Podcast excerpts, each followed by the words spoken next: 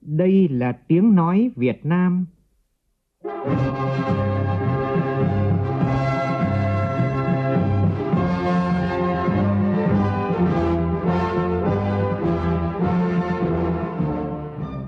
là tiếng nói Việt Nam, phát thanh từ Hà Nội, thủ đô nước Cộng hòa xã hội chủ nghĩa Việt Nam.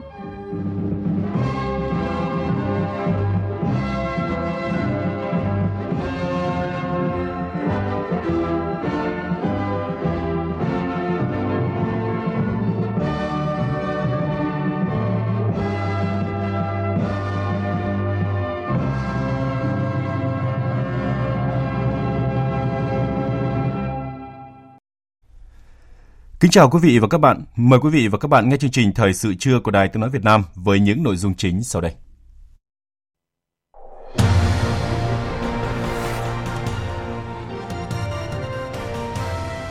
Lãnh đạo Đảng, Nhà nước dự lễ kỷ niệm 40 năm ngày chiến thắng chiến tranh bảo vệ biên giới Tây Nam của Tổ quốc. Sau lễ phát động năm an toàn giao thông 2019 và đợt cao điểm bảo đảm trật tự an toàn giao thông Tết Nguyên đán kỷ hợi và lễ hội xuân 2019 diễn ra sáng nay tại Hà Nội, người tham gia giao thông vi phạm nồng độ cồn và không đổi mũ bảo hiểm sẽ bị phạt nặng. Công an tỉnh Thanh Hóa đình chỉ công tác đại tá Nguyễn Chí Phương, trưởng công an thành phố Thanh Hóa vì nhận tiền chạy án. Trong phần tin thế giới, Nga chính thức khởi tố hình sự buộc tội công dân Mỹ Paul Whelan hoạt động gián điệp. Hạ viện Mỹ đã thông qua gói ngân sách nhằm chấm dứt tình trạng chính phủ liên bang đóng cửa một phần đang kéo dài sang ngày thứ 13. Tuy nhiên, gói ngân sách không cấp khoản tiền xây dựng bức tường biên giới phía Nam với Mexico theo yêu cầu của Tổng thống Donald Trump.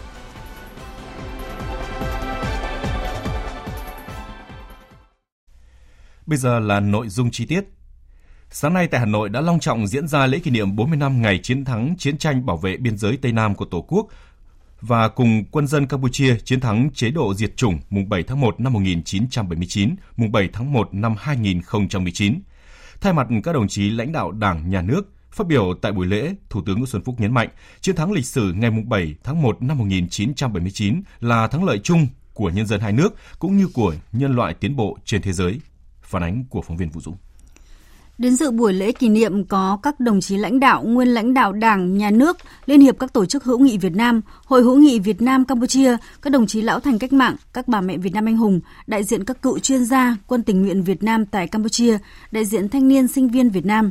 Về phía Campuchia có ông Tép Ngo, Ủy viên Ban Thường vụ Ban chấp hành Trung ương Đảng Nhân dân Campuchia, Phó Chủ tịch Hội đồng Quốc gia Mặt trận Đoàn kết và Phát triển Tổ quốc Vương quốc Campuchia, Phó Chủ tịch Thượng viện Campuchia, đoàn đại biểu cấp cao Campuchia, cán bộ Đại sứ quán lưu học sinh Campuchia tại Việt Nam, đông đảo các vị khách quốc tế.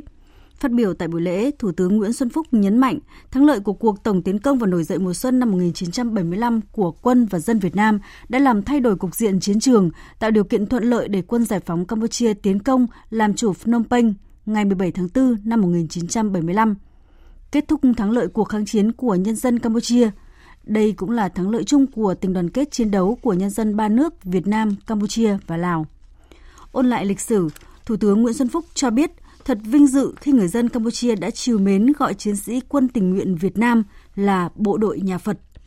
Ngày quân tình nguyện Việt Nam về nước, báo chí của Campuchia viết xã luận rằng trong những năm cực kỳ bi thảm dưới chế độ diệt chủng Pol Pot, có không biết bao nhiêu kẻ mạnh, kẻ giàu, nhưng duy nhất chỉ có người bạn láng giềng nghèo Việt Nam đến cứu sống dân tộc ta mà thôi.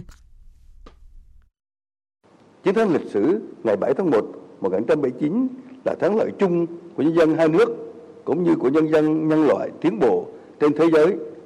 Đối với Việt Nam, thắng lợi của cuộc chiến tranh bảo vệ biên giới Tây Nam của Tổ quốc một lần nữa khẳng định ý chí và sức mạnh cuộc cường của nhân dân Việt Nam, đồng thời thể hiện tinh thần quốc tế cao cả, mối quan hệ láng giềng, anh em truyền thống, gắn bó thủy chung lâu đời sự giúp đỡ trong sáng chí tình chí nghĩa của đảng nhà nước quân đội và nhân dân Việt Nam với nhân dân Campuchia.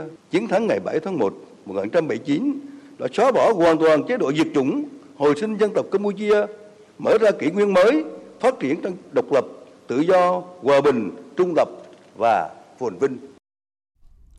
Bày tỏ vui mừng dự buổi lễ rất có ý nghĩa này, ông Tép Ngo, Ủy viên Thường trực Ban Thường vụ Ban chấp hành Trung ương Đảng Nhân dân Campuchia, Phó Chủ tịch Thượng viện Campuchia, cho rằng đây là dịp để nhớ lại sự anh dũng, quả cảm của quân tình nguyện Việt Nam đã cùng quân giải phóng Campuchia chiến đấu trong sự nghiệp giải phóng nhân dân Campuchia và chiến thắng chế độ diệt chủng Pol Pot. Chế độ đã tàn sát chính nhân dân nước mình, bôi đen danh dự của đất nước Campuchia trên trường quốc tế. Nhân dịp này, thay mặt Quốc hội, Thượng viện, Chính phủ, Mặt trận và Nhân dân Campuchia, một lần nữa tôi xin bày tỏ lòng biết ơn chân thành và sâu sắc nhất, đồng thời luôn ghi nhớ công ơn to lớn không thể nào quên của Đảng, Nhà nước, Mặt trận, quân đội và nhân dân Việt Nam anh em đã có những hy sinh to lớn để giải phóng và cứu Tổ quốc, nhân dân Campuchia thoát khỏi thảm họa diệt chủng tàn bạo, góp phần vào tiến trình tìm kiếm hòa bình cho đất nước Campuchia chúng tôi.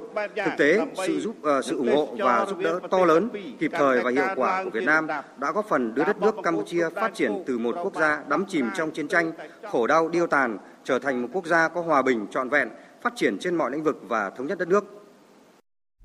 Cùng chung nhận định của Thủ tướng Nguyễn Xuân Phúc, ông Tép Ngo vui mừng nhận thấy mối quan hệ giữa Việt Nam và Campuchia đã lớn mạnh và vững chắc, hợp tác hiệu quả trên mọi lĩnh vực, đồng thời khẳng định nhân dân Việt Nam và Campuchia là những người bạn tốt, anh em tốt, láng giềng tốt và đối tác tốt. Quý vị và các bạn vừa nghe phản ánh lễ kỷ niệm 40 năm ngày chiến thắng chiến tranh bảo vệ biên giới Tây Nam của Tổ quốc cùng và cùng quân dân Campuchia chiến thắng chế độ diệt chủng mùng 7 tháng 1 năm 1979, mùng 7 tháng 1 năm 2019. Chương trình sẽ được tiếp tục với các tin đáng chú ý khác. Các lực lượng cần xử lý nghiêm hành vi vi phạm nồng độ cồn khi lái xe và không đội mũ bảo hiểm khi đi mô tô, xe máy, xe đạp điện, bởi đây là hai nguyên nhân chính gây tai nạn giao thông và làm tăng tỷ lệ thương vong trong các dịp lễ Tết. Đây là chỉ đạo của Ủy viên Bộ Chính trị, Phó Thủ tướng Thường trực Chính phủ Trương Hòa Bình, Chủ tịch Ủy ban An toàn giao thông quốc gia tại lễ phát động gia quân năm an toàn giao thông 2019 và đợt cao điểm bảo đảm trật tự an toàn giao thông Tết Nguyên đán kỷ hợi và lễ hội xuân 2019. Sự kiện diễn ra sáng nay tại Hà Nội do Ủy ban An toàn giao thông quốc gia phối hợp với Ủy ban nhân dân thành phố Hà Nội tổ chức. Phóng viên Nguyễn Hằng phản ánh. Năm 2019, Ủy ban An toàn giao thông quốc gia xây dựng chương trình Năm an toàn giao thông 2019 với chủ đề An toàn giao thông cho hành khách và người đi mô tô xe máy. Theo đó, mục tiêu đặt ra là phấn đấu giảm từ 5 đến 10% cả ba tiêu chí về số vụ, số người chết bị thương, khắc phục ùn tắc giao thông tại thủ đô Hà Nội và thành phố Hồ Chí Minh cùng các trục giao thông chính. Phát biểu tại buổi lễ phát động, Phó Thủ tướng Thường trực Chính phủ Trương Hòa Bình yêu cầu Ủy ban An toàn giao thông quốc gia, các bộ ngành đoàn thể và Ủy ban nhân dân các tỉnh thành phố trực thuộc trung ương tiếp tục hoàn thiện hệ thống pháp luật và chính sách về bảo đảm trật tự an toàn giao thông, chống ùn tắc giao thông, lồng ghép với mục tiêu an toàn, giảm ùn tắc giao thông trong các đề án chiến lược, quy hoạch cấp quốc gia, cấp tỉnh, thành phố, các dự án đầu tư tạo ra nhu cầu giao thông vận tải lớn, đồng thời xây dựng văn hóa giao thông an toàn và thân thiện môi trường cho mọi tầng lớp nhân dân. Phó Thủ tướng cũng cho rằng cần nâng cao hiệu lực hiệu quả công tác quản lý nhà nước và công tác tuần tra kiểm soát trong bảo đảm an toàn giao thông, đẩy nhanh tiến độ và nâng cao chất lượng xây dựng, nâng cấp kết cấu hạ tầng giao thông trọng điểm gắn với duy tu, bảo đảm an toàn giao thông, xóa bỏ điểm đen tai nạn giao thông và lối đi tự mở qua đường sắt, bảo vệ hành lang an toàn giao thông đường bộ, đường sắt, đường thủy nội địa, đẩy mạnh ứng dụng công nghệ thông tin trong điều hành tổ chức giao thông, hỗ trợ tuần tra, kiểm soát, xử lý vi phạm pháp luật về trật tự an toàn giao thông. Tôi đề nghị các bộ ngành liên quan và các địa phương triển khai thực hiện tổ chức tốt công tác vận tải hành khách chỉnh trang hoàn thiện kết cấu hạ tầng giao thông an toàn, tuần tra, kiểm soát, xử lý vi phạm và các giải pháp chống ùn tắc giao thông, nhất là tại Hà Nội, thành phố Hồ Chí Minh, các tuyến quốc lộ trọng điểm xử lý nghiêm hành vi vi phạm về nồng độ cồn khi lái xe và không đội mũ bảo hiểm. Đây là hai nguyên nhân chủ yếu gây tai nạn trong các dịp cao điểm lễ Tết Sáng nay tại trụ sở chính phủ diễn ra hội nghị trực tuyến tổng kết công tác bảo đảm trật tự an toàn giao thông năm 2018 và triển khai nhiệm vụ trọng tâm năm 2019. Ủy viên Bộ Chính trị, Phó Thủ tướng Chính phủ Trương Hòa Bình, Chủ tịch Ủy ban An toàn giao thông quốc gia chủ trì hội nghị. Phản ánh của phóng viên Phương Thoa. Phát biểu khai mạc hội nghị, Phó Thủ tướng Trương Hòa Bình đề nghị các đại biểu dự hội nghị cần tập trung làm rõ nguyên nhân, đề ra các giải pháp nhằm giảm thiểu tai nạn giao thông ở cả ba tiêu chí số vụ tai nạn giao thông, số người bị thương và số người chết do tai nạn giao thông đồng thời đề ra các giải pháp giảm thiểu tình trạng ùn tắc giao thông vào giờ cao điểm dịp lễ Tết trong thời gian tới. Bên cạnh đó, Phó Thủ tướng Trương Hòa Bình nhấn mạnh về sự nghiêm trọng của vụ tai nạn giao thông do xe container đâm vào hàng loạt xe máy xảy ra tại tỉnh Long An vừa qua và đề nghị thay mặt chính phủ và thủ tướng chính phủ Tôi xin gửi lời chia buồn sâu sắc tới gia đình các cái nạn nhân trong vụ tai nạn xảy ra tại tỉnh Long An chiều ngày 2 tháng 1 vừa qua. Đồng thời đề nghị Ủy ban Nhân dân tỉnh Long An chỉ đạo các cơ quan chức năng bố trí tối đa y bác sĩ và thuốc men để cứu chữa người bị thương và chỉ đạo điều tra, làm rõ và xử lý nghiêm theo quy định của pháp luật. Năm 2018, toàn quốc xảy ra hơn 18.700 vụ tai nạn giao thông, làm chết hơn 8.200 người, bị thương gần 15.000 người. Tai nạn giao thông tiếp tục được kéo giảm ở cả ba tiêu chí, thương vong trẻ em do tai nạn giao thông gây ra tiếp tục giảm sâu, năng lực và chất lượng vận tải đảm bảo, các phản ánh về tình trạng nhồi nhét hành khách trở quá số người quy định giảm. Nhiều địa phương đã làm tốt công tác bảo vệ hành lang an toàn giao thông đường bộ, đường sắt. Tuy nhiên, tình hình tai nạn giao thông vẫn diễn biến phức tạp, mức giảm tai nạn giao thông chưa đạt yêu cầu. Số người chết do tai nạn giao thông chỉ giảm 0,4%, xảy ra một số vụ giao thông nghiêm trọng làm thiệt hại lớn về người và tài sản, gây bức xúc trong dư luận và nhân dân. Bên cạnh đó, tình hình vi phạm của ô tô khách có xu hướng tăng, ùn tắc giao thông tại Hà Nội, thành phố Hồ Chí Minh và các trục giao thông của một số đầu mối trọng điểm vẫn diễn biến phức tạp, tăng 23% so với năm 2017. Theo ông Khuất Việt Hùng, Phó Chủ tịch Ủy ban An toàn giao thông quốc gia, năm 2019 được chọn là năm an toàn giao thông quốc gia với chủ đề An toàn giao thông cho hành khách và người đi mô tô xe máy. Các bộ ngành địa phương thực hiện đồng bộ 8 nhóm giải pháp và trong đó trọng tâm đảm bảo an toàn kết cấu hạ tầng, xử lý các điểm đen, điểm tiềm ẩn tai nạn giao thông trên đường bộ, đường sắt và đường thủy nội địa tập trung vào việc nâng cao cái chất lượng đào tạo sát hạch cấp giấy phép lái xe đặc biệt quan tâm đến đào tạo giáo dục về đạo đức hành nghề của người lái xe kinh vận tải Ờ, trong công tác tuần tra kiểm soát ờ, phát hiện và xử lý vi phạm tăng cường cái ờ, tuần tra phối hợp, tuần lưu, sử dụng hệ thống camera để giám sát, phát hiện xử lý vi phạm. Chúng ta tập trung vào cái xử lý vi phạm về nồng độ cồn đối với người điều khiển phương tiện cơ giới đường bộ, xử lý các vi phạm về không thực hiện quy định về đội mũ bảo hiểm đối với người tham gia mô tô xe máy những vụ tai nạn giao thông thảm khốc xảy ra gần đây đang gióng lên hồi chuông báo động về tình trạng mất an toàn giao thông nghiêm trọng trên các tuyến đường trong cả nước. Vì sao các đơn vị chức năng từ trung ương tới địa phương liên tục ra quân rầm rộ đảm bảo trật tự an toàn giao thông nhưng vẫn liên tiếp xảy ra các vụ tai nạn giao thông đặc biệt nghiêm trọng? Công tác kiểm tra giám sát các lái xe, các hãng vận tải bộc lộ những yếu kém nào? Ít phút nữa trong chuyên mục tiêu điểm chúng tôi sẽ phân tích vấn đề này. Sáng nay tại trụ sở Chính phủ, Phó Thủ tướng Vũ Đức Đam, trưởng Ban chỉ đạo liên ngành Trung ương về an toàn thực phẩm đã chủ trì cuộc họp triển khai nhiệm vụ trọng tâm năm 2019 của Ban chỉ đạo. Phóng viên Lại Hoa phản ánh. Báo cáo tại cuộc họp, đại diện Bộ Y tế cho biết năm 2018 việc xử lý dứt điểm một số tồn tại như lạm dụng thuốc bảo vệ thực vật, thuốc thú y, hóa chất, kháng sinh trong sản xuất nông sản, thủy sản, sử dụng da thực phẩm trong chế biến thực phẩm, giết mổ không đảm bảo an toàn thực phẩm, còn chậm chưa đáp ứng yêu cầu đảm bảo an toàn thực phẩm cho người tiêu dùng trong nước và xuất khẩu. Tại cuộc họp, các thành viên ban chỉ đạo cũng chỉ rõ tình hình buôn lậu thực phẩm qua biên giới với sự chỉ đạo quyết liệt của Thủ tướng Chính phủ bước đầu đã đạt hiệu quả nhưng còn diễn biến phức tạp, đặc biệt đối với thực phẩm chức năng, thực phẩm không rõ nguồn gốc xuất xứ, vi phạm về chất lượng, hết hạn sử dụng – tình trạng làm giả giấy tờ của cơ quan tổ chức về lĩnh vực thực phẩm được các đối tượng thực hiện tinh vi, các cơ quan chức năng khó kiểm soát, việc quản lý quảng cáo trên mạng xã hội khó kiểm soát xử lý. Theo Bộ trưởng Bộ Y tế Nguyễn Thị Kim Tiến, ba nguyên nhân dẫn đến khó kiểm soát an toàn thực phẩm đó là do cố tình vi phạm pháp luật, thứ hai do cơ sở hạ tầng xuất phát điểm thấp, thứ ba là do nhận thức của người dân. Bộ trưởng Nguyễn Thị Kim Tiến nhấn mạnh. Tôi thấy giải pháp vẫn là tiêu chuẩn quy chuẩn để kiểm tra, thế bây giờ thanh kiểm tra vẫn là cái cái cơ bản nhất hiện nay, nhất là bây giờ mở ra buông ra nữa, là để cho hậu kiểm. Thế nhưng mà hậu kiểm thì thế này, một là người không có, hai là tiền không có, ba là không phải dễ thanh kiểm tra. Thanh kiểm tra xong thì thế nào?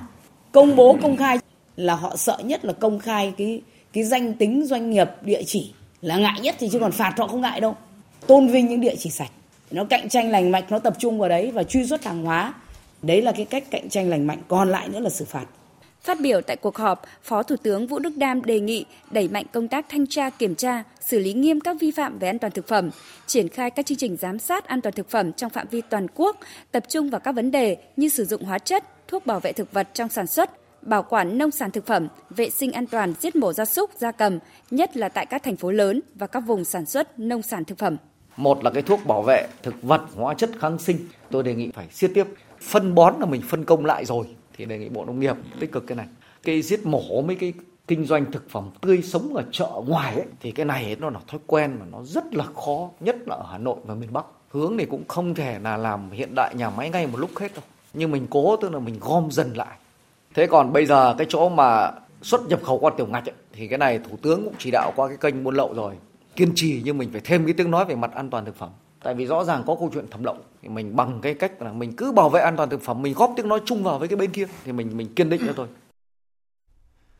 Cùng về lĩnh vực kinh tế, sáng nay Ủy ban nhân dân thành phố Hồ Chí Minh tổ chức hội nghị triển khai các nhiệm vụ phát triển kinh tế xã hội năm 2019.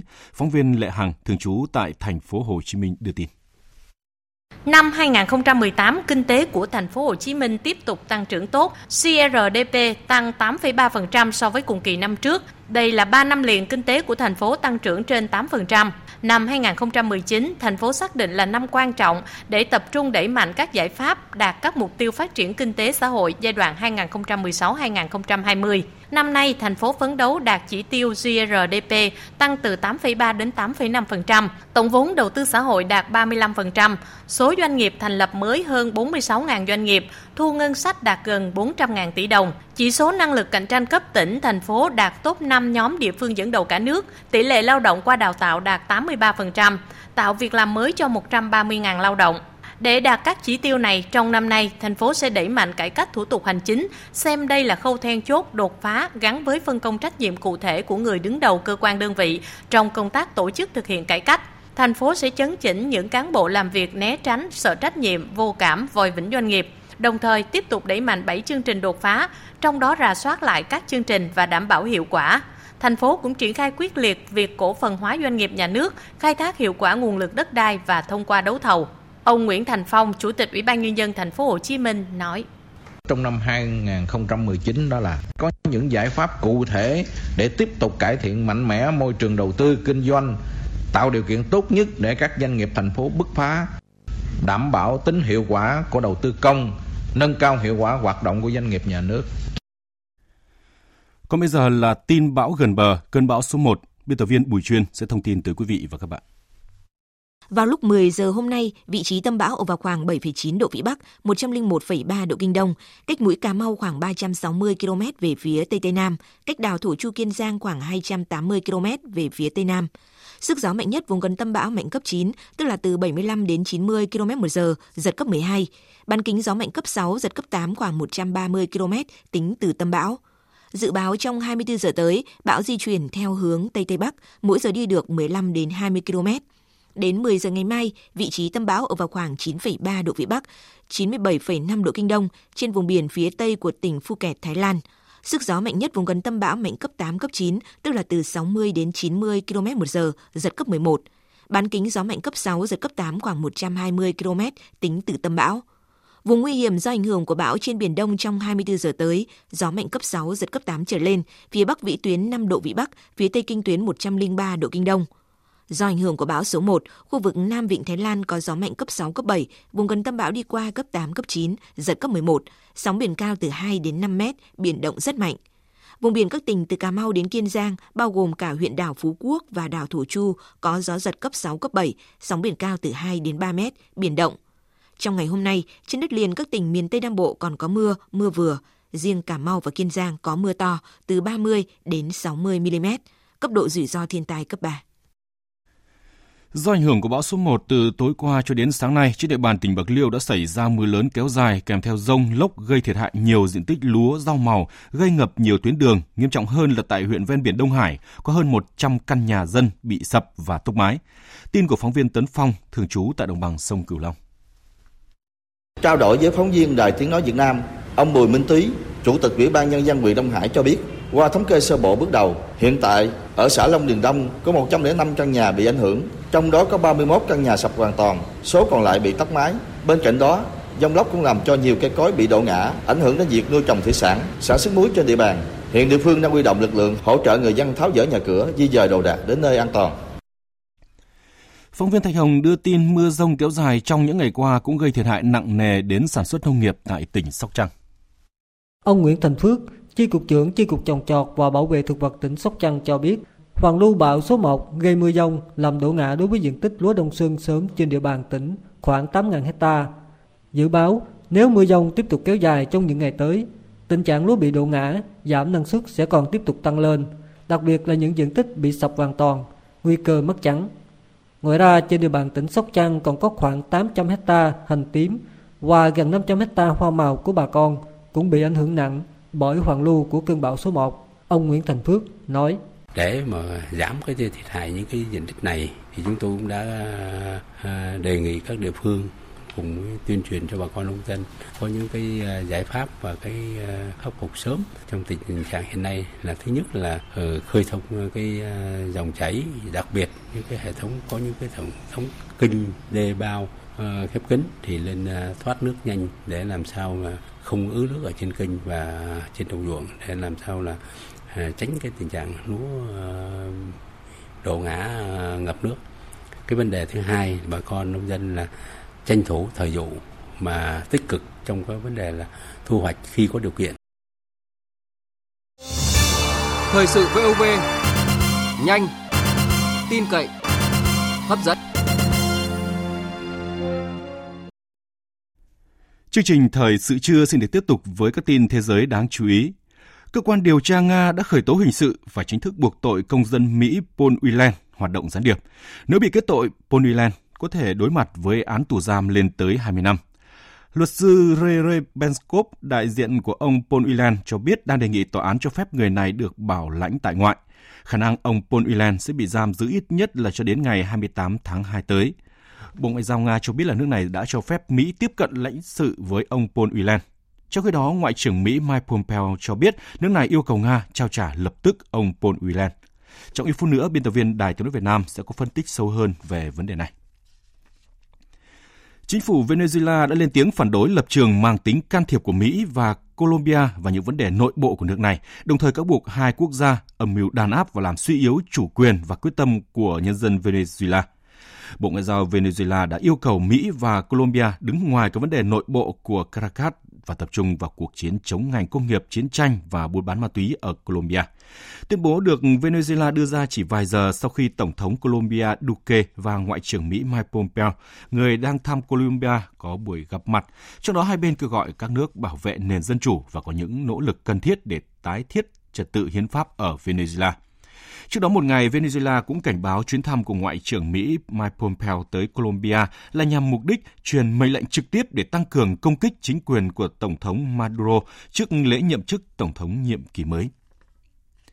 Giới chức Canada công bố kể từ khi chính quyền nước này bắt giữ bà Mạnh Vãn Chu theo yêu cầu của phía Mỹ, đã có 13 công dân của nước này đang làm việc tại Trung Quốc bị bắt giữ. Trong số 13 người, hiện 8 người được trả tự do và cũng không được giải thích lý do là tại sao bị bắt cũng như là được thả. Hiện còn 3 công dân của nước này bị bắt nhưng vẫn chưa được công bố. Căng thẳng giữa Canada và Trung Quốc xảy ra kể từ ngày 1 tháng 12 năm 2018 khi cơ quan chức năng Canada bắt giữ bà Mạnh Vãn Chu, giám đốc tài chính của tập đoàn Huawei do bị phía Mỹ cáo buộc là bà vi phạm lệnh trừng phạt của Mỹ đối với Iran. Trong một diễn biến liên quan thì Bộ Ngoại giao Mỹ đã ban hành khuyến cáo đi lại mới, theo đó cảnh báo các công dân nước này tới Trung Quốc cần tăng cường cảnh giác trong bối cảnh căng thẳng ngoại giao gia tăng sau vụ bắt giữ bà Mạnh Vãn Chu. Trong khuyến cáo đi lại, Bộ Ngoại giao Mỹ duy trì mức cảnh báo cấp 2, đồng thời lưu ý các công dân về khả năng nhà chức trách Trung Quốc bổ sung các biện pháp an ninh. Khuyến cáo này cũng cảnh báo nguy cơ lực lượng chức năng Trung Quốc áp dụng các lệnh giới nghiêm, hạn chế đi lại hoặc không, không cho phép các công dân Mỹ xuất cảnh. Trong chiến dịch đào hổ năm 2018 đã có 23 cán bộ cấp thứ trưởng trở lên của Trung Quốc bị điều tra, thẩm tra. Tin của phóng viên Đài tiếng nói Việt Nam tại Bắc Kinh, Trung Quốc. Theo báo cáo nhanh của Ủy ban Giám sát Quốc gia Trung Quốc, cơ quan chống tham nhũng siêu quyền lực vừa thành lập đầu năm ngoái. Trong năm 2018, trong số 23 quan chức bị điều tra thẩm tra, có 80% vi phạm kỷ luật chính trị, 76% vi phạm kỷ luật tổ chức. Đa phần trong số đó vi phạm 8 quy định của Trung ương với những biểu hiện chính như vi phạm các điều cấm kỵ trong tiếp khách, du lịch, chơi gôn, nhận quà tặng tiền biếu, vi phạm các quy định về kinh doanh mở công ty và thực hiện các hành vi thu lời. 76% có liên quan đến các hành vi tham ô, hối lộ, lạm dụng chức quyền. Trong số 21 người đã công bố kết quả xử lý, có 18 người bị khai trừ khỏi đảng, 15 người chuyển cơ quan kiểm sát thẩm tra khởi tố. Trong số những quan chức cấp cao bị đưa ra xét xử, có 5 người lệnh án tù trung thân. Trong đó đáng chú ý nhất là nguyên Ủy viên Bộ Chính trị Đảng Cộng sản Trung Quốc, nguyên Bí thư Thành ủy Trùng Khánh Tôn Chính Tài. 14 người khác bị phạt tù từ 10 năm trở lên. Số tiền nhận hối lộ cao nhất là hơn 200 triệu nhân dân tệ, tức hơn 29 triệu đô la Mỹ. Cũng theo số liệu của báo chí Trung Quốc, kể từ năm 2012 tổ chức Đại hội Đảng Cộng sản Trung Quốc lần thứ 18 và phát động cuộc chiến chống tham nhũng đà hổ diệt ruồi đến nay, đã có hơn 1,3 triệu cán bộ các cấp của Trung Quốc bị ngã ngựa. Trong đó có những con hổ đầy quyền lực và cả những con ruồi ở cấp thấp hơn. Mặc dù tuyên bố chiến dịch chống tham nhũng năm 2018 đã giành được thắng lợi áp đảo, song Trung Quốc cũng thừa nhận đây là cuộc chiến cam go và cần tiếp tục đẩy mạnh trong thời gian tới.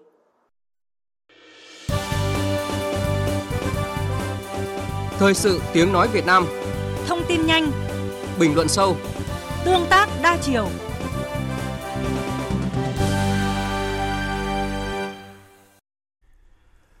Thưa quý vị và các bạn, số người chết gia tăng mạnh trong 4 ngày nghỉ Tết Dương lịch vừa qua chưa làm người dân hết lo lắng thì lại liên tiếp xảy ra hai vụ tai nạn giao thông đặc biệt nghiêm trọng tối ngày mùng 1 và chiều qua làm ít nhất 7 người thiệt mạng và hàng chục người bị thương. Trong đó, vụ xe container tông hàng loạt xe máy đang dừng chờ đèn đỏ ở Long An là vô cùng kinh hoàng. Vì sao các cơ quan chức năng từ trung ương tới địa phương liên tục ra quân rầm rộ đảm bảo trật tự an toàn giao thông nhưng vẫn liên tiếp xảy ra các vụ tai nạn giao thông đặc biệt nghiêm trọng? Công tác kiểm tra giám sát các lái xe, các hãng vận tải bộc lộ những ưu kém nào? Chuyên mục tiêu điểm hôm nay chúng tôi phân tích vấn đề này. Thưa quý vị và các bạn, bàng hoàng và sợ hãi có lẽ là cảm giác chung của nhiều người khi liên tiếp hai ngày qua xảy ra hai vụ tai nạn giao thông đặc biệt nghiêm trọng tại Lâm Đồng và Long An. Trong đó, vụ xe container đâm hàng loạt xe máy dừng đèn đỏ ở quốc lộ 1, ngã tư Bình Nhật, huyện Bế Lức là kinh hoàng nhất. Đối với những nạn nhân, có lẽ khoảnh khắc đang chờ đèn đỏ thì bị xe container tông văng xa, người thì đau đớn, kẻ bất tỉnh, sẽ ám ảnh họ suốt đời. Ghi nhận của phóng viên Mỹ Dung. Nằm tại khoa chấn thương chỉnh hình vì vết thương cẳng chân trái, bé Nguyễn Cẩm Ly, 14 tuổi, quê Sóc Trăng nhớ lại, trên đường đi cùng với cậu, Dượng và dì từ quê lên thành phố sau kỳ nghỉ lễ, đang nép sát vào lề chờ đèn đỏ thì bỗng nghe tiếng người la hét. Tuy nhiên, bé chưa kịp xoay đầu quay lại để xem chuyện gì xảy ra phía sau lưng thì chiếc xe máy chở Ly cùng dì Dượng đã bị tông, ba người ngã văng ra xa 3 mét. Con thấy trong người con nó còn hơi đau một chút và cái chân với cái vai của con. Cái tai nạn mà xe container tông là lần đầu tiên con bị. Đó giờ con chỉ thấy trên tivi và trên điện thoại thôi à. Con không ngờ nó sẽ xảy ra với con. Con hạnh phúc lắm, được mạnh khỏe, không nhân mấy người kia, bất hạnh lắm cô.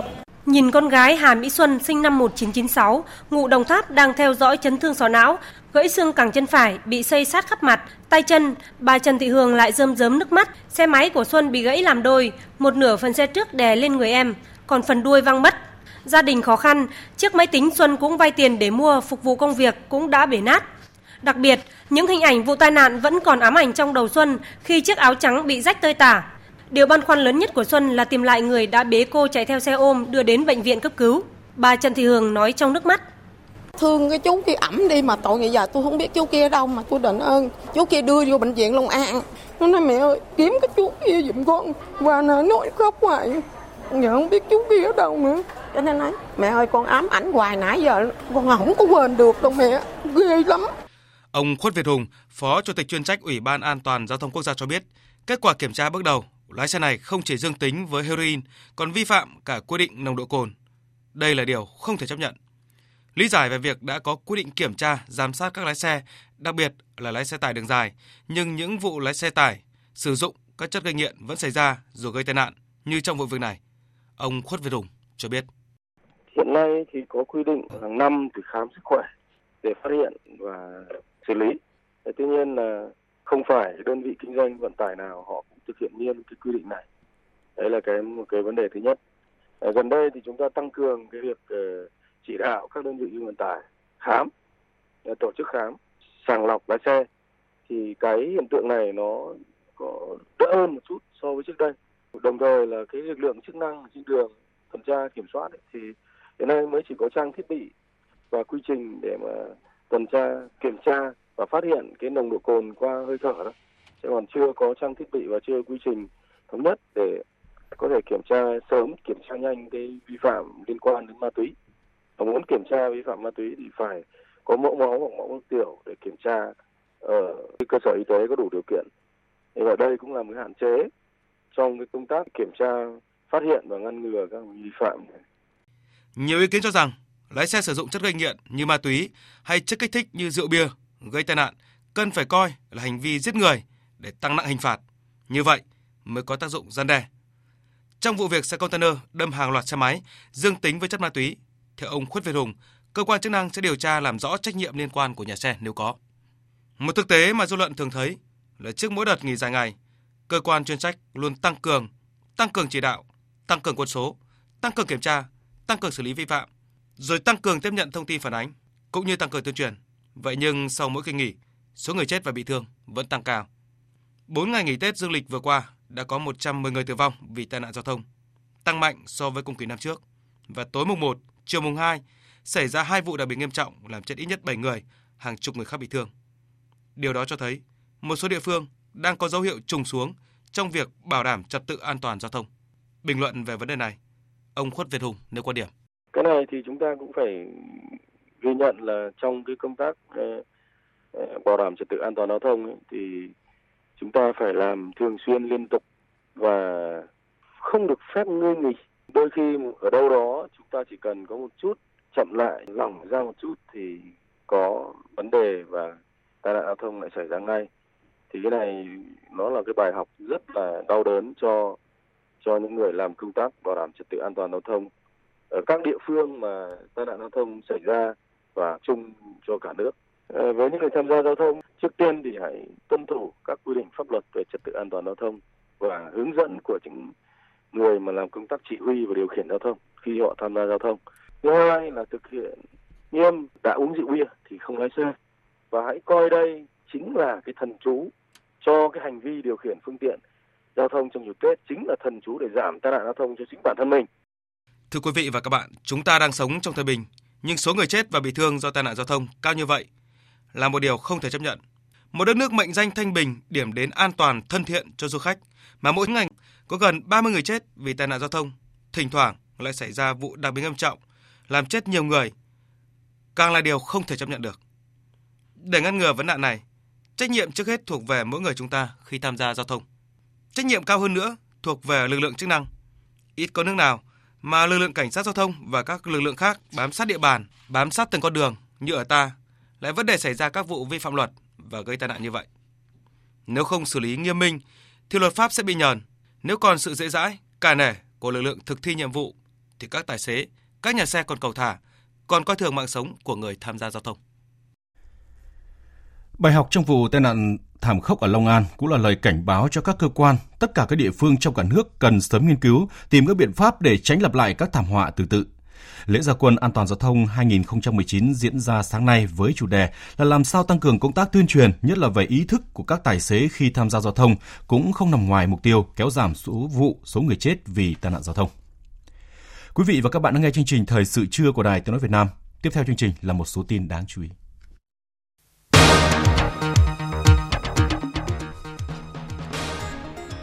Sau 2 năm triển khai, từ hơn 15.000 tỷ đồng tiền nợ động xây dựng cơ bản trong chương trình Mục tiêu Quốc gia xây dựng nông thôn mới, tới nay đã giảm 96%. Cuối năm nay, tất cả người dân đô thị không được dùng tiền mặt khi đóng tiền điện, tiền nước. Dù phần 1 dự luật ngân sách tạm thời của Mỹ đã được thông qua sáng nay, song dự báo dự luật này vẫn gặp khó khăn trước khi có thể trở thành luật.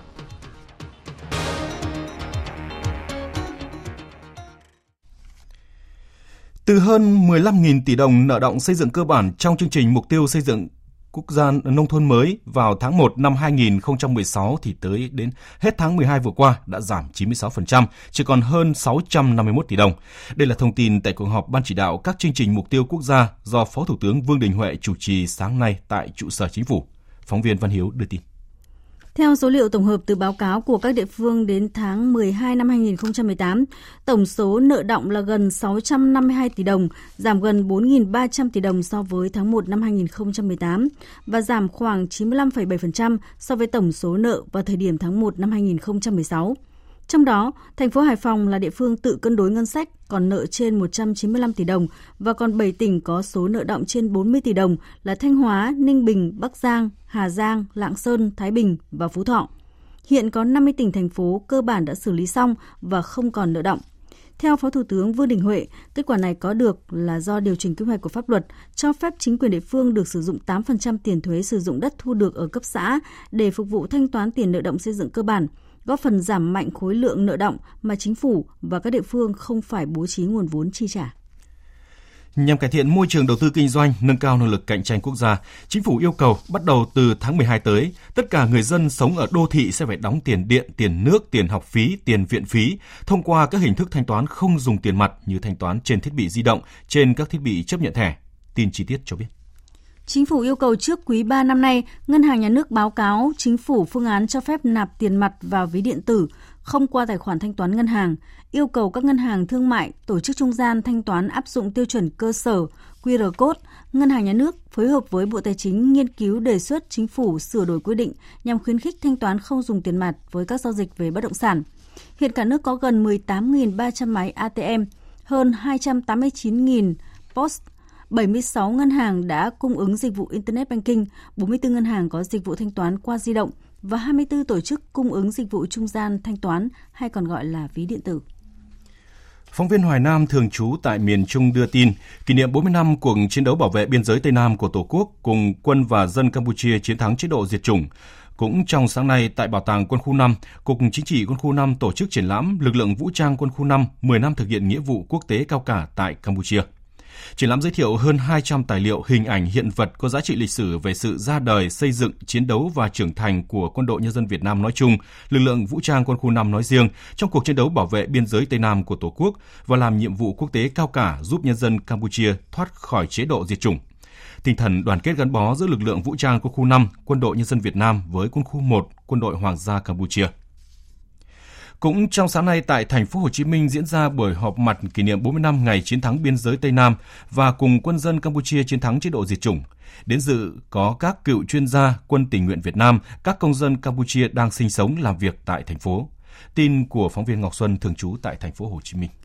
Phát biểu tại buổi lễ, ông Hen Tổng lãnh sự Vương quốc Campuchia tại thành phố Hồ Chí Minh cho biết, sự phát triển tiến bộ trên nhiều lĩnh vực của Campuchia trong 40 năm qua không thể tách rời sự hợp tác gắn bó giữa Đảng, chính phủ và nhân dân hai nước, đặc biệt là sự giúp đỡ ủng hộ của Việt Nam đối với nhân dân Campuchia trong giai đoạn khó khăn của thập niên 80 và 90 và Việt Nam tiếp tục giúp Campuchia phát triển hiện nay. Tham dự buổi họp mặt, Thượng tá Trần Quang Du từng tham gia đơn vị công an vũ trang giữ chốt 481 đồi con cóc ở Campuchia, nhớ lại.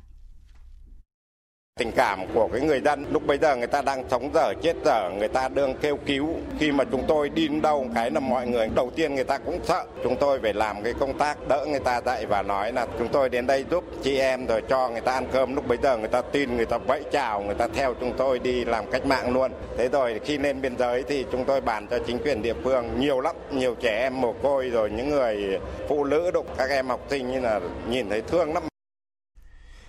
Cũng trong sáng nay, Bộ Tư lệnh Quân khu 5 Quân đội Nhân dân Việt Nam và Đảng bộ, chính quyền và nhân dân tỉnh Gia Lai cùng đoàn cán bộ cấp cao Quân khu 1 Quân đội Hoàng gia Campuchia đã đến viếng và dâng hương, dâng hoa tại nghĩa trang liệt sĩ huyện Đức Cơ.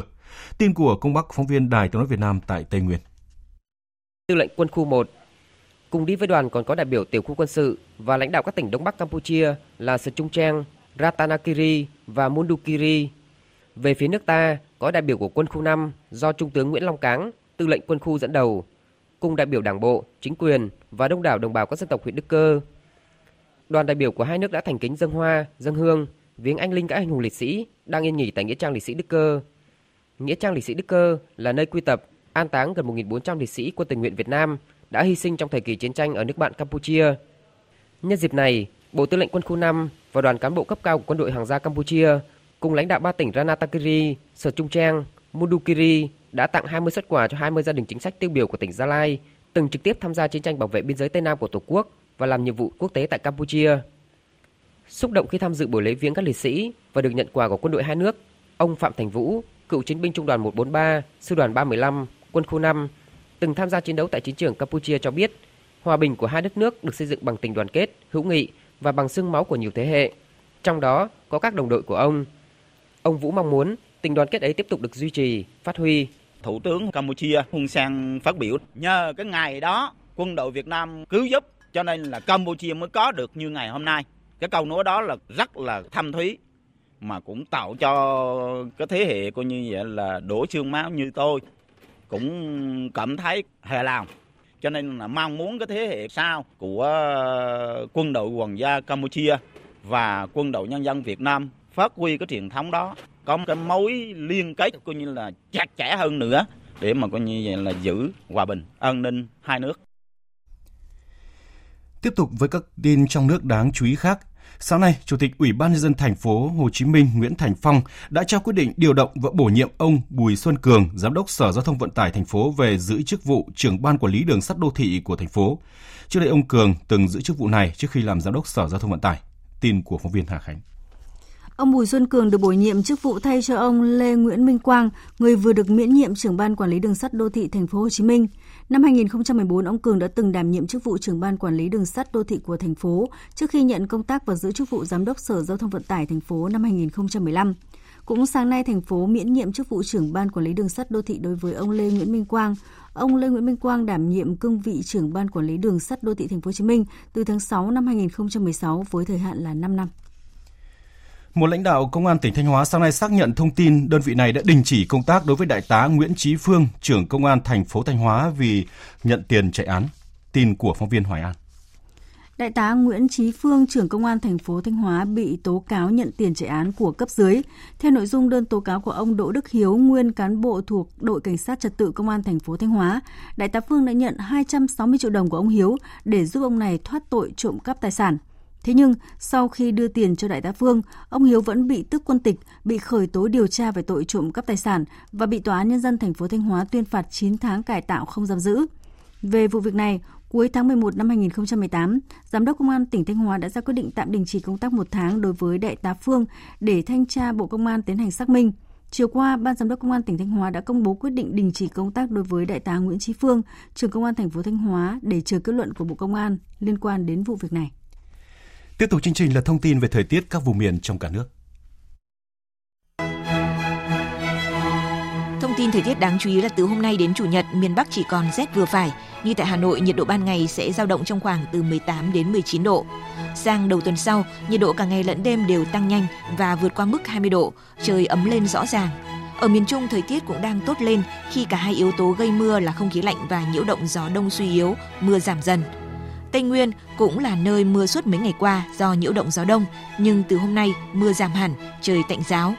Khu vực Nam Bộ, các tỉnh thành miền Tây có mưa thì cũng chủ yếu là mưa nhỏ, số điểm mưa vừa mưa to không đáng kể. Khu vực miền Đông và thành phố Hồ Chí Minh trời khô giáo và nhiệt độ à, tại à, khu vực này à, vào buổi tối và ban đêm xe lạnh với nhiệt độ từ 23 đến 25 độ.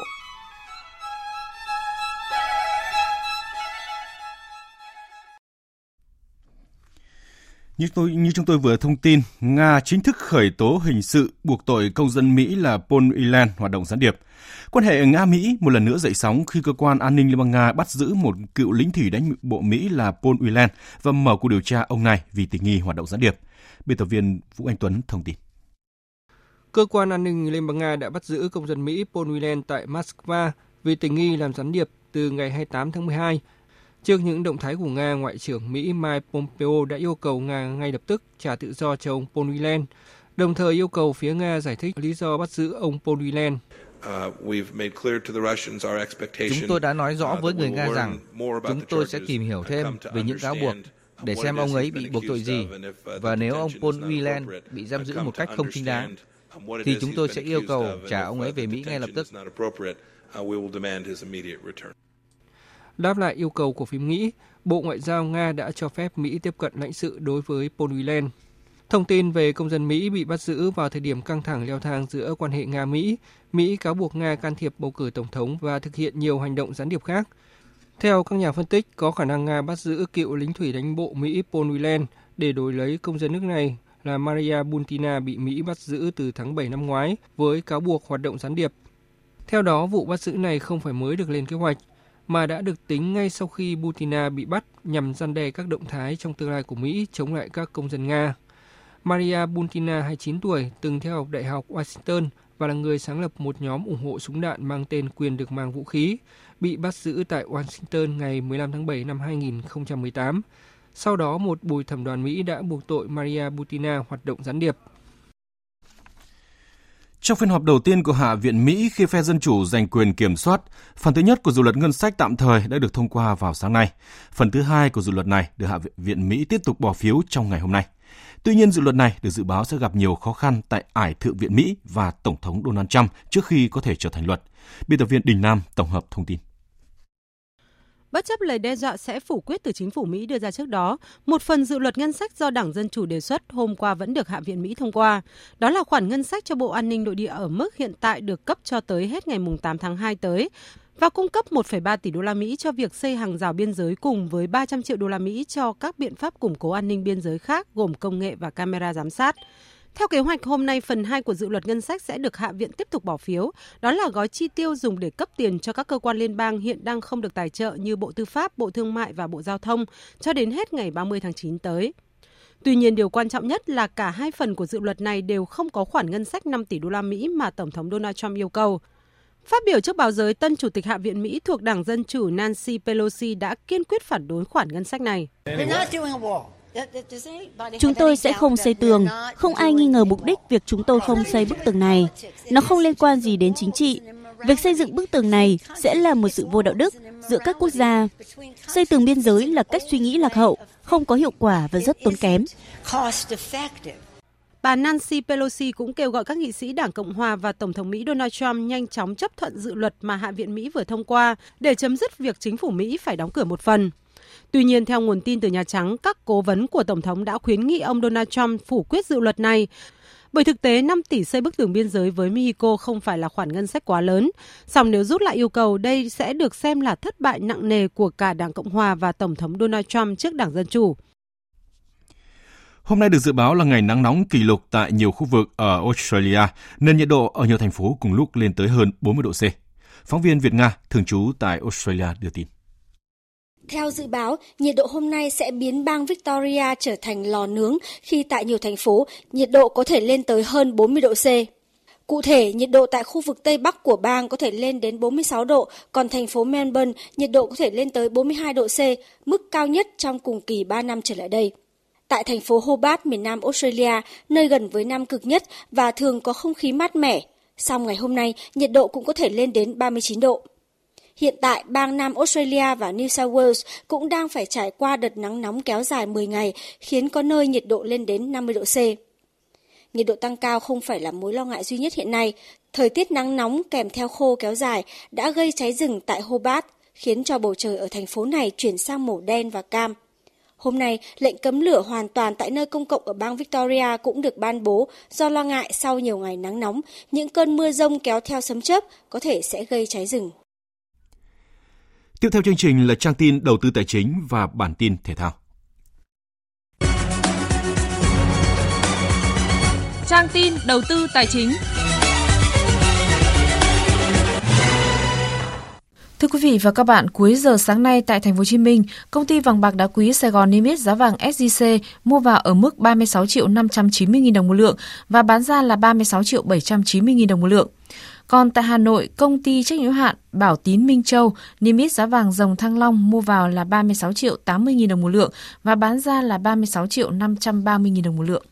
Tỷ giá trung tâm giữa đồng Việt Nam với đô la Mỹ hôm nay được Ngân hàng Nhà nước công bố ở mức 22.829 đồng đổi 1 đô la Mỹ. Đẩy nhanh việc thanh toán không dùng tiền mặt là một trong những nội dung của Nghị quyết 02 vừa được chính phủ ban hành. Theo đó, 100% các trường học, bệnh viện, công ty điện, công ty cấp thoát nước, vệ sinh môi trường, viễn thông, bưu chính ở khu vực đô thị cần phối hợp với ngân hàng để thanh toán và tổ chức cung ứng dịch vụ trung gian thanh toán các phí dịch vụ không dùng tiền mặt và hoàn thành trước tháng 12 năm 2019. Việt Nam có thể kiểm soát lạm phát dưới 4% trong năm 2019. Nhận định này được các chuyên gia kinh tế đưa ra tại hội thảo diễn biến của thị trường giá cả ở Việt Nam năm 2018 và dự báo năm 2019 do giá dầu giảm mạnh, lạm phát trong tháng 12 năm 2018 chỉ còn ở mức 2,98%. Về diễn biến trên thị trường chứng khoán, sắc đỏ tiếp tục lan rộng bảng điện tử, bên cạnh gánh nặng đến từ nhóm cổ phiếu trụ cột ở nhóm cổ phiếu thị trường cũng diễn biến tiêu cực. Chốt phiên sáng nay, VN Index giảm 5,33 điểm xuống 872,89 điểm, còn HNX Index giảm 0,14 điểm xuống 100,38 điểm. Đầu tư tài chính biến cơ hội thành hiện thực. đầu tư tài chính biến cơ hội thành hiện thực. Thưa quý vị và các bạn, năm 2018, thị trường chứng khoán Việt Nam đã trải qua nhiều biến động. Đây là năm đầu tiên thị trường chứng khoán suy giảm sau 5 năm liên tiếp trước đó, chỉ số chứng khoán song hành với đà tăng trưởng của nền kinh tế. Tuy vậy, năm 2018, thị trường chứng khoán vẫn có những điểm sáng đáng ghi nhận. Biên tập viên Đài Tiếng Nói Việt Nam thông tin. Năm 2018 chứng kiến các thương vụ bán vốn cổ phần đặc biệt lớn, khởi đầu là thương vụ bán hơn 164 triệu cổ phiếu của ngân hàng Techcombank trị giá 922 triệu đô la Mỹ. Tuy nhiên, thương vụ tỷ đô lớn nhất được nhắc tới trong năm 2018 là thương vụ của Vinhome, ngay sau khi cổ phiếu VHM của Vinhome trao sàn vào ngày 17 tháng 5, các nhà đầu tư nước ngoài đã chi 1,35 tỷ đô la Mỹ để nắm giữ cổ phiếu này. Liên quan đến hoạt động bán vốn nhà nước, trong năm 2018 có những thương vụ thoái vốn ấn tượng là bán 78,99% vốn điều lệ tại Vinaconex. Với việc đấu giá thành công này, nhà nước đã thu về hơn 9.369 tỷ đồng. Trước đó vào đầu năm 2018, các thương vụ IPO của công ty lọc hóa dầu Bình Sơn, Tổng công ty dầu Việt Nam và Tổng công ty điện lực dầu khí Việt Nam một dấu ấn vui của thị trường chứng khoán Việt Nam là FTSE đã đưa Việt Nam vào danh sách theo dõi nâng hạng thị trường cận biên lên mới nổi. Còn ông Trần Văn Dũng, Chủ tịch Ủy ban Chứng khoán cho rằng năm 2018 có 3 thành công của thị trường chứng khoán đáng được ghi nhận. Cái sự kiện thứ nhất, lần đầu tiên Thường trực Chính phủ họp để nghe riêng về thị trường chứng khoán. Từ trước đến giờ trong 19 năm hoạt động của thị trường, đây là lần đầu tiên. Và trong đó là cả chính phủ, thủ tướng chính phủ và phó thủ tướng chính phủ rất quan tâm đến thị trường chứng khoán, chỉ đạo rất là sát sao. Tôi thấy là đấy là một cái sự kiện. Tôi nghĩ rằng là trên thị trường trái phiếu chính phủ đang có một cái sự kiện. Đấy là có lẽ là lần đầu tiên trong lịch sử lãi suất trái phiếu chính phủ của Việt Nam có những lúc còn thấp hơn lãi suất trái phiếu chính phủ của Mỹ.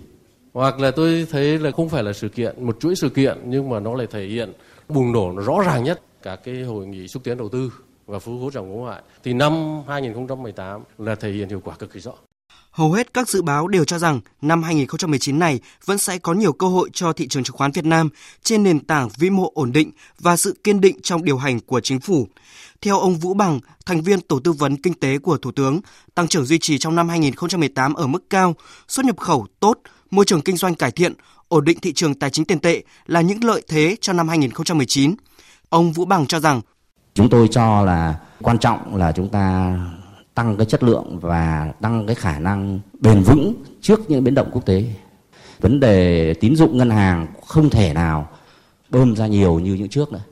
Thì chính phủ và ngân hàng nhà nước chắc cũng sẽ có những cái điểm về tín dụng mà cái tỷ lệ nó cũng giảm dần. Thế nên phải có cái kênh vốn khác thay thế, một cái vai trò quan trọng của thị trường vốn trong cái thời điểm này. Bởi vì khi tín dụng họ giảm để nó giảm bớt áp lực lạm phát, các cái vấn đề ổn định hơn thì kênh chứng khoán phải rất chú ý và thúc đẩy hơn và chính phủ cũng ủng hộ cho việc này. Năm 2019, thị trường chứng khoán nước ta đứng trước những thách thức nhưng cũng là cơ hội để mở rộng dư địa lớn hơn. Thưa quý vị và các bạn, hôm nay đội tuyển Việt Nam kết thúc đợt tập huấn tại Qatar và di chuyển sang các tiểu vương quốc Ả Rập Thống Nhất để chuẩn bị tham dự vòng chung kết Asian Cup 2019. Trong những ngày tập luyện tại Qatar những ngày vừa qua, đội tuyển Việt Nam đã gặt hái được nhiều điều bổ ích trước khi bước vào thi đấu vòng bảng của giải. Điều đáng mừng là đến thời điểm hiện tại, toàn đội không còn trường hợp chấn thương nào đáng lo ngại khi cả tiền đạo Nguyễn Văn Toàn và tiền vệ Nguyễn Trọng Hoàng đều đã phục hồi tích cực. Khi di chuyển sang các tiểu vương quốc Ả Rập Thống Nhất, Huấn luyện viên Park Hang-seo sẽ tiếp tục theo dõi phong độ của các cầu thủ để chốt danh sách chính thức 23 cầu thủ trước khi thi đấu trận đầu tiên gặp Iraq vào ngày 8 tháng 1. Liên quan đến các đối thủ của đội tuyển Việt Nam tại Asian Cup, đội tuyển Iran vẫn chưa chắc chắn có được sự phục vụ của chân sút số 1 là tiền đạo Ali Reza trước khi vòng bảng khởi tranh. Ali Reza từng ghi 21 bàn ở giải vô địch quốc gia Hà Lan, giúp câu lạc bộ AZ Ankama giành ngôi áo quân mùa trước – sau đó, chân sút sinh năm 1993 gia nhập câu lạc bộ Brighton của Anh với giá 20 triệu euro và trở thành cầu thủ đắt giá nhất trong lịch sử đội bóng này. Ali Reza bị chấn thương khi thi đấu cho Brighton từ tháng 11 năm ngoái và phải nghỉ thi đấu từ đó đến nay. Đội tuyển Iran và Việt Nam sẽ gặp nhau ở lượt trận thứ hai của bảng D vào tối 12 tháng 1. Chuyển sang các tin thể thao đáng chú ý khác. Trong khi nhiều đội bóng đã sẵn sàng cho V-League 2019 thì câu lạc bộ bóng đá Nam Định vẫn chưa có động thái nào đội bóng của huấn luyện viên Nguyễn Văn Sĩ đã phải rút lui khỏi giải bóng đá Viettel mở rộng 2019, dự kiến khai mạc hôm nay. Hiện Nam Định vẫn nợ lương đội bóng và chưa tìm được nhà tài trợ cho mùa giải mới. Tương tự như Nam Định là Thanh Hóa, sau khi tập đoàn FLC tuyên bố ngừng đầu tư, đội bóng xứ Thanh đang lâm vào một cuộc khủng hoảng thực sự. Thanh Hóa cũng đã rút lui khỏi giải Viettel mở rộng 2019 và ban huấn luyện cũng như các cầu thủ xứ Thanh vẫn chưa nhận đủ các khoản lương thưởng từ mùa giải trước. Dự kiến mùa giải mới của bóng đá Việt Nam sẽ chính thức khai mạc vào ngày 23 tháng 2.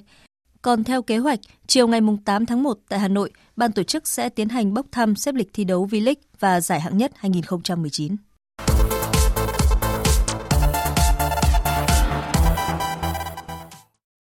Dạng sáng nay diễn ra trận đấu còn lại của vòng 21 giải bóng đá ngoại hạng Anh. Trên sân nhà Etihad, Manchester City đã chặn đứng chuỗi trận bất bại của Liverpool kể từ đầu giải, đồng thời đưa cuộc đua tới ngôi vô địch trở nên hấp dẫn quyết liệt hơn. Man City đã khởi đầu trận đấu rất tốt, dành phần lớn thời gian kiểm soát bóng và có được màn mở tỷ số vào phút thứ 40 nhờ công của Sergio Aguero. Ngay đầu hiệp 2, Liverpool vùng lên mạnh mẽ và Roberto Firmino gỡ hòa một đều cho đội khách ở phút thứ 64 nhưng chỉ 8 phút sau đó, Leroy Sané ấn định chiến thắng chung cuộc 2-1 cho Man City. Phát biểu sau trận đấu, huấn luyện viên Pep Guardiola rất hài lòng về màn trình diễn của các cầu thủ Man City. Chúng tôi đã thu hẹp khoảng cách với đối thủ xuống còn 4 điểm trên bảng xếp hạng. Tôi muốn chúc mừng các cầu thủ cũng như nói lời cảm ơn vì những gì mà họ đã làm được cho đội bóng. Các cầu thủ đã thể hiện cho mọi người thấy họ tốt như thế nào trước một đối thủ rất mạnh.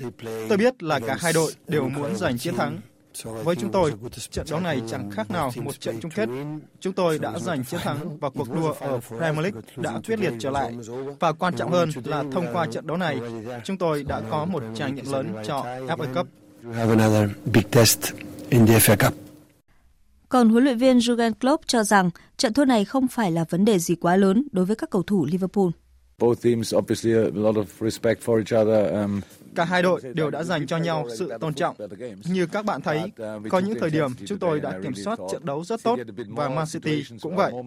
Tôi cảm thấy có chút tiếc nuối khi kết thúc trận đấu mà chỉ ghi được một bàn. Chúng tôi đã đánh mất một cơ hội lớn khi để thua trận đấu này. Cuối cùng thì chúng tôi đã thua trận và đây là trận thua đầu tiên của chúng tôi ở mùa giải. Nhưng theo cách nhìn nhận của tôi thì thất bại này không phải là vấn đề gì quá lớn. At the end, we lost it, and we have to take that. We take that. So the first game, we lost in our life, and um, you know, from that point of view. Với trận thua trước Man City, chuỗi trận bất bại của Liverpool tại giải Ngoại hạng Anh mùa này đã dừng lại ở con số 20, còn Man City thu hẹp khoảng cách với chính Liverpool xuống còn 4 điểm, giành lại vị trí nhì bảng từ Tottenham và hơn đội bóng của huấn luyện viên Pochettino 2 điểm. Tay vợt số 1 thế giới Novak Djokovic tiếp tục có một trận đấu khó khăn tại tứ kết giải quần vợt Qatar Open khi phải ngược dòng vượt qua Nicolas Basilashvili với các điểm số lần lượt là 4-6, 6-3, 6-4 để giành quyền vào bán kết nội dung đơn nam gặp Roberto Bautista Agut. Tại tứ kết, Roberto đánh bại Stanislav Wawrinka sau hai set với cùng điểm số 6-4. Tại giải quần vợt Brisbane, cả bán kết đầu tiên đã được xác định là cuộc đối đầu giữa Kenny Sikori và Jeremy Sadi ở vòng 2, hạt giống số 2 người Nhật Bản loại Grigor Dimitrov trong hai set có cùng tỷ số 7-5 và đối thủ người Pháp của anh đánh bại Yuchima trong trận đấu kéo dài 3 set với điểm số lần lượt là 6-4, 3-6 và 7-6. Dự báo thời tiết Hiện tại, bộ phận không khí lạnh ở Bắc Bộ đang suy yếu dần, thời tiết ấm hơn nhưng một số nơi vẫn còn rét đậm. Trong khi đó, các tỉnh từ Hà Tĩnh đến Bình Thuận và miền Tây Nam Bộ có mưa, nhưng lượng mưa giảm cả về diện và lượng. Và sau đây sẽ là phần dự báo chi tiết các khu vực chiều và đêm nay. Phía Tây Bắc Bộ nhiều mây, có mưa vài nơi, gió nhẹ, trời rét, có nơi rét đậm, rét hại. Vùng núi cao có khả năng xảy ra băng giá, nhiệt độ từ 12 đến 20 độ, có nơi thấp nhất dưới 11 độ. Phía Đông Bắc Bộ nhiều mây, có mưa vài nơi, gió Đông Bắc cấp 2, cấp 3, trời rét, vùng núi có nơi có rét đậm rét hại, nhiệt độ từ 13 đến 19 độ, vùng núi có nơi thấp nhất từ 10 đến 13 độ và dưới 9 độ. Các tỉnh từ Thanh Hóa đến Thừa Thiên Huế nhiều mây, có mưa vài nơi, gió Bắc đến Tây Bắc cấp 2, cấp 3, trời rét, nhiệt độ từ 13 đến 20 độ. Các tỉnh ven biển từ Đà Nẵng đến Bình Thuận nhiều mây, có mưa rào và có nơi có rông. Phía Bắc sáng và đêm trời lạnh. Trong cơn rông có khả năng xảy ra lốc xét và gió giật mạnh. Nhiệt độ từ 18 đến 26 độ, phía Nam từ 21 đến 30 độ. Tây Nguyên có mưa rào và rông vài nơi, nhiệt độ từ 18 đến 29 độ. Nam Bộ nhiều mây có mưa rào và rông vài nơi. Riêng miền Tây có nơi mưa vừa mưa to và rông, gió đông bắc cấp 2, cấp 3. Trong cơn rông có khả năng xảy ra lốc xoáy và gió giật mạnh, nhiệt độ từ 22 đến 30 độ. Khu vực Hà Nội có mưa vài nơi, gió đông bắc cấp 2, cấp 3, trời rét, nhiệt độ từ 13 đến 19 độ. Tiếp theo là dự báo thời tiết biển, vịnh Bắc Bộ có mưa rải rác, tầm nhìn xa trên 10 km, giảm xuống 4 đến 10 km trong mưa, gió đông bắc cấp 4 cấp 5. Vùng biển từ Quảng Trị đến Ninh Thuận có mưa rào rải rác và có nơi có rông, tầm nhìn xa trên 10 km, giảm xuống 4 đến 10 km trong mưa, gió đông bắc đến đông cấp 4 cấp 5. Trong cơn rông có khả năng xảy ra lốc xoáy và gió giật mạnh. Vùng biển từ Bình Thuận đến Cà Mau có mưa rào và rông vài nơi, tầm nhìn xa trên 10 km, gió đông bắc đến đông cấp 5. Vùng biển từ Cà Mau đến Kiên Giang bao gồm cả Phú Quốc có mưa rào và rải rác có rông, tầm nhìn xa từ 4 đến 10 km, gió đông đến đông nam cấp 5, giật cấp 6 cấp 7, trong cơn rông có khả năng xảy ra lúc xoáy. Khu vực Bắc và giữa Biển Đông có mưa rào và rông vài nơi, tầm nhìn xa trên 10 km, gió Đông Bắc cấp 4, cấp 5, phía Đông có lúc cấp 6, giật cấp 7 biển động. Khu vực Nam Biển Đông và khu vực ờ, quần đảo Hoàng Sa thuộc thành phố Đà Nẵng, khu vực quần đảo Trường Sa thuộc tỉnh Khánh Hòa có mưa rào và rông vài nơi, tầm nhìn xa trên 10 km, giảm xuống từ 4 đến 10 km trong mưa, gió đông cấp 4, cấp 5.